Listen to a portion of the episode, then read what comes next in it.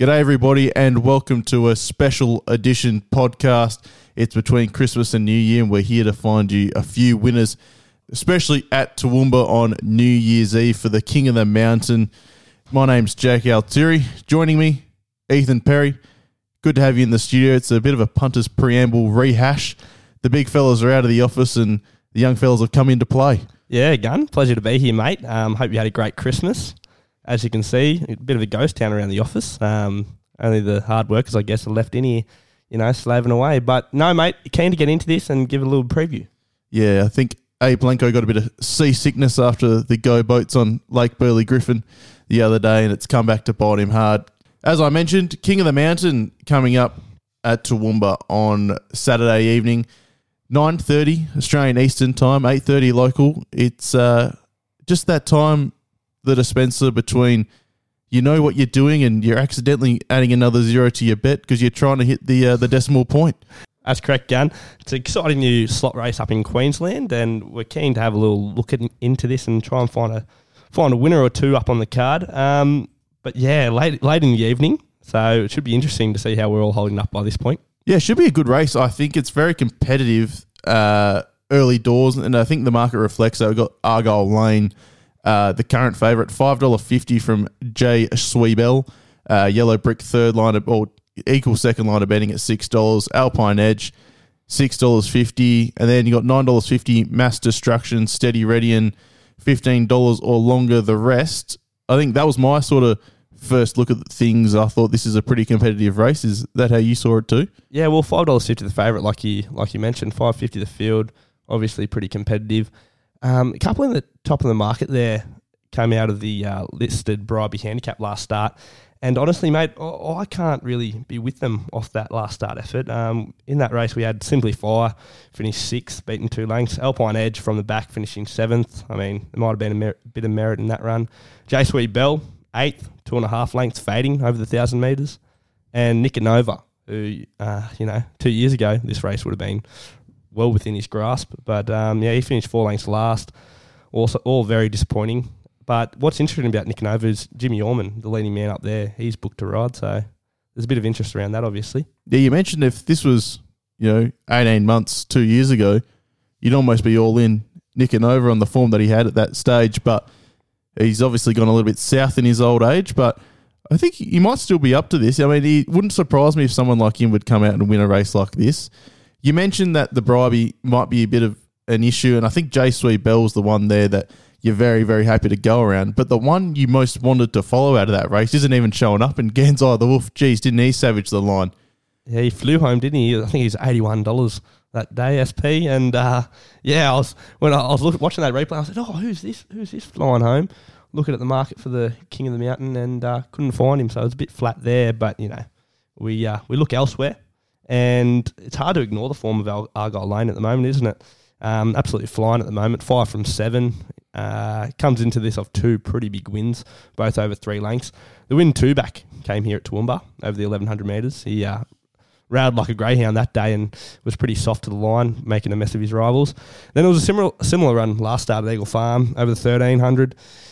But what I what I found interesting about that, he almost looked you know a bit green green in the straight. So that that to me suggests he's open to a bit more improvement there. Although the figures probably don't match up with the with the others in this race, um, there could be a bit of improvement there. Michael Murphy has partnered him in all seven starts for five wins. He he stays aboard for new trainer Joshua King, who's also off to a flyer. I think he's had 26 runners for nine wins and seven placings. Obviously, yeah, take, taken over plenty of Steve Tregay's old mounts. Yeah, with Tregay going down the breeding, um, down the breeding option. Uh, and Gun, you, you, did the maths for this, and you thought Argyle Lane was going to land in the perfect spot from his gate. Should be able to box seat there. Yeah, probably. He's drawn ideally. I would say I've got the two uh, Tony and Maddysen Sears runners going forward. Unfortunately, they've drawn inside and outside.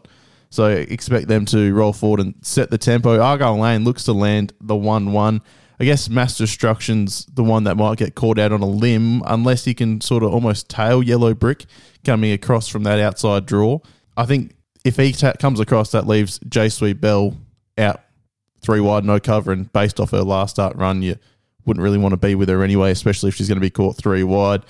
I guess the interesting one we were chatting about off air regarding the map was Kisakano. Yeah. It looks like she'll go back. I'm not sure if she's got the pace to match some of these, but you've mentioned that you've seen her sit midfield or further than, and she's drawn inside. Maybe she can punch up and throw my map into disarray. Yeah, I was um I was pretty I was a big fan of Kisakano early early in um, his racing career, but he seems to be gone a little bit off the boil of late. Uh, but yeah, drawn one there. I have seen him sell closer in the past, and usually knocking me off. I can, can never catch him. But um, yeah, I mean, if he can hold a spot there, I know his best form is up to this. Just looking at the figures, yeah, it is up to this, but I can't be with him on Saturday night. Interesting with Argyle Lane is I've ran this through the famous Monte Carlo machine, and interestingly, he comes out with after ten thousand simulations, he comes out with zero percent wins. so Nicanova is actually on top. The old fella, twenty two point three percent of the simulations he won from Simply Fly, Alpine Edge, J Swee Bell, Mass Destruction, and yeah, down the bottom there, Argyle Lane, number six, zero percent. I guess it doesn't take that's just on pure ratings. It doesn't take into account the trajectory he's on. Um, we spoke about another horse during the week where the rating looked a little bit low because, as we keep mentioning, Adam Blanco would mention it. He beat trees. but I think that's a, a, similar case to Argyle Lane. He's just better than those horses you beat last start, and he did it how you'd want to see a good horse do it. Yeah, he can only beat what's in front of him, can't he? And um, I mean, he's been pretty impressive in those wins. And I should mention, obviously, Kisakano is a five-year-old mare, not a, a gelding, referring to him as him. Um, but, mate, one you have mentioned there a couple times, kind of gla- glazed over it, is Mass Destruction. Is actually my on top pick here. You mentioned that he does have a horror draw, barrier 16. But, uh, mate, I'm pretty keen on him at $9.50. He, uh, he, he failed to pay, pay the punters fresh. He uh, SP'd two dollars thirty, but I think there's plenty of merit in that run. I, I really like the way he worked the line over the concluding stages. Ryan Maloney wrote him in that last start. He mentioned that uh, he failed to quicken when he asked at the top of the straight, but then he found the line pretty well over the concluding stages. Um, Tony Gollan obviously one of the Queensland premier trainers, applies the winkers first time. Maybe that's just to help him focus a little bit more. Uh, and from that two dollars thirty, where he finished, you know, seventh, only beaten one point six lengths, we now get to take nine dollars fifty. And honestly, mate, I think if he wins that fresh run, he probably starts favourite here. Um, while I do concede, obviously he's got that horror draw. He does both boast a healthy record, second up and over this trip. And I mean, mate, you look through that form lines that he carries. Um, got beaten narrowly by F Troop last last campaign. Obviously, unlucky to F Troop was unlucky not to win last start and listed company. Axe narrow defeat to Axe, running well at the moment.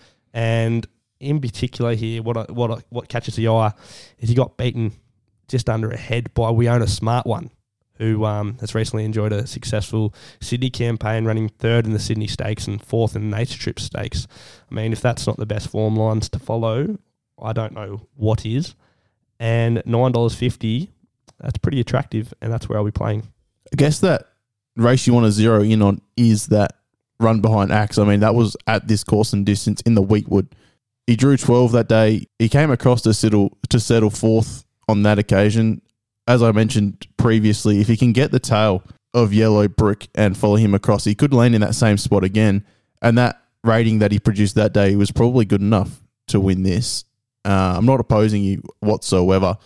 Interesting to note as well that off 63 days there, first up at Eagle Farm, over a thousand without a trial. So you're expecting him to improve tenfold on that, I guess. And Tony's pretty good at that, rolling through the stats of mass destruction, he usually does get him to go second up.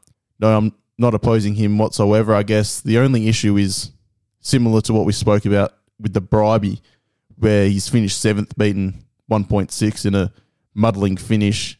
And I guess you almost want to oppose that somewhat from a punting perspective. But with those form lines behind him and you know he's got extra in the tank, you'd almost be happy to go again with him, even with Ryan Maloney hopping off and KWT hopping on. Yeah, I'm fine with KWT hopping on. Well, he's back in form now. Yes, and uh, in Tony we trust.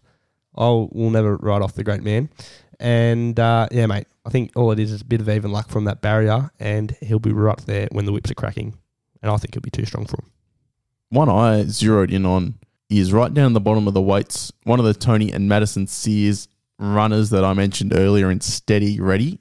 Barrier two, Angela Jones. Third up, probably just found the listed grade a bit too much for him this early in his career. I mean, he is only five starts in. I feel like if he runs well in that, he's not the price that he is now. He should roll forward from that inside draw and get every opportunity. Good to see that Angela Jones retains the ride. She did win on him very, very well first up over the 900 at the Gold Coast. I guess the little issue is he hasn't ticked that 1200 meter box as yet. Well, so last start was in the Gold Edition was his first start over 1200 meters. So maybe not the best guide there. I am confident in that he'll be able to get to the front and almost dictate from the inside draw.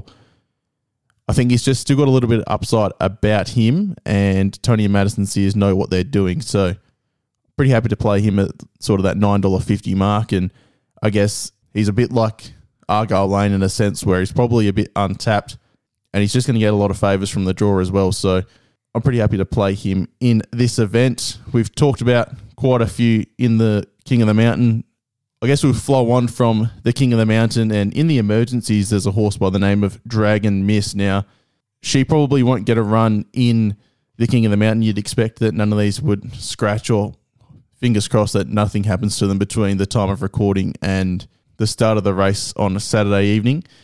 So, Dragon Miss will head over to the Consolation Open Handicap, which is the final race of the day. They're at Toowoomba, so I'm pretty keen to follow her into the consolation, actually, I think the main danger is Roman Aureus uh, coming off a nice trial behind F Troop. And we saw F Troop run really well there on Saturday. Obviously, that trial form is stacking up. The one thing I do have against Roman Aureus, though, is he is he hasn't won first up, which I mean, now as a six year old, 32 starts in, you would have liked to have seen him do by now. And even though he's drawn okay, or he's drawn well, I should say, I'm pretty happy to go around him and be with Dragon Miss. Now, there's no pace in this race whatsoever. She seems the only pace influence. She went up to 1300 metres last start in the just now at listed level. Probably didn't see out the trip. She did have to do a bit of work to get across early doors, but she found the outside of the lead and maybe just faded that last 100 metres. So, pretty keen. Back to 1200 metres. No pace in the race. Georgina Cartwright should just sort of work across from gate eight and almost dictate proceedings from the front, like I hope Steady Ready can do. Unfortunately, there's no prices up yet uh, anywhere at the time of recording, but if you're looking to play elsewhere other than the King of the Mountain at Toowoomba on Saturday, Dragon Miss would be the one that I will bet away from the feature event. So we've had a look at Toowoomba on New Year's Eve. The dispenser, Ethan Perry, he's with Mass Destruction in the feature event. The King of the Mountain 750 big ones on the line there. And I'm going to side with Steady Ready down the bottom of the weights in the feature. If you've got any money left by the end of the day, I think you should have a little something on Dragon Miss in the last event at Toowoomba. And the dispenser, if you got anything you're keen on on Saturday, of course, big day of racing, and you are our South Australian man. Yeah, again. Well, I'll I'll create the bank for us so we can dive into King of the Mountain. Oh, here we go. And where we're going to make that money is over at Morphettville, race six, number one, Yulong Patrol. We're going to take around four dollars eighty, five dollars around that mark there, taking on the two dollar fifty pop there. Uh, mate, this six year old's returned in um, pretty good order. He's tasted two narrow defeats. Um, his last start defeat the form out of that race has stacked up pretty well. I think there's been three subsequent winners, a few place getters from 10 runners. Um, and mate, he you know boxes not to get a bad run. Here's a little bit of pace engage, which should should suit us. He boasts a pretty healthy record, third up and uh, over this distance. And it's hard to look away from leading man Barend Vorster at the moment. Where, wherever he's booked to ride, you know, you, are pretty keen to have a play there. So he he jumps on, which really increases his chances. And I think he should be pretty tough to hold out. In race six, number one, Yulong Patrol. I see here you've also got uh, race one, number one, Larimer Street. Could we um, not four times the bank. Could we? What's that? Sixteen times the bank. Oh mate, uh, yeah, that's race one. There, you could you could really kick off New Year's Eve with a bit of a bang with Larimer Street. I think he's over the odds there. Returns in a grade that's well beneath him, I believe. He's been nothing but consistent since going over to South Australia. He, I think he's a listed winner in his de- debut prep a few um, a few campaigns ago. But yeah, mate, I think he returns in a grade beneath him, and at five dollars, I think he's well worth the bet. So that will wrap us up for the punters preamble rehashed. We'll call the two young fellas taking control of the racing and sports studio. Have a, a happy and safe new year. And of course, back plenty of winners. The boys will be back in about three weeks' time previewing all of the action for Magic Millions weekend. So stay tuned.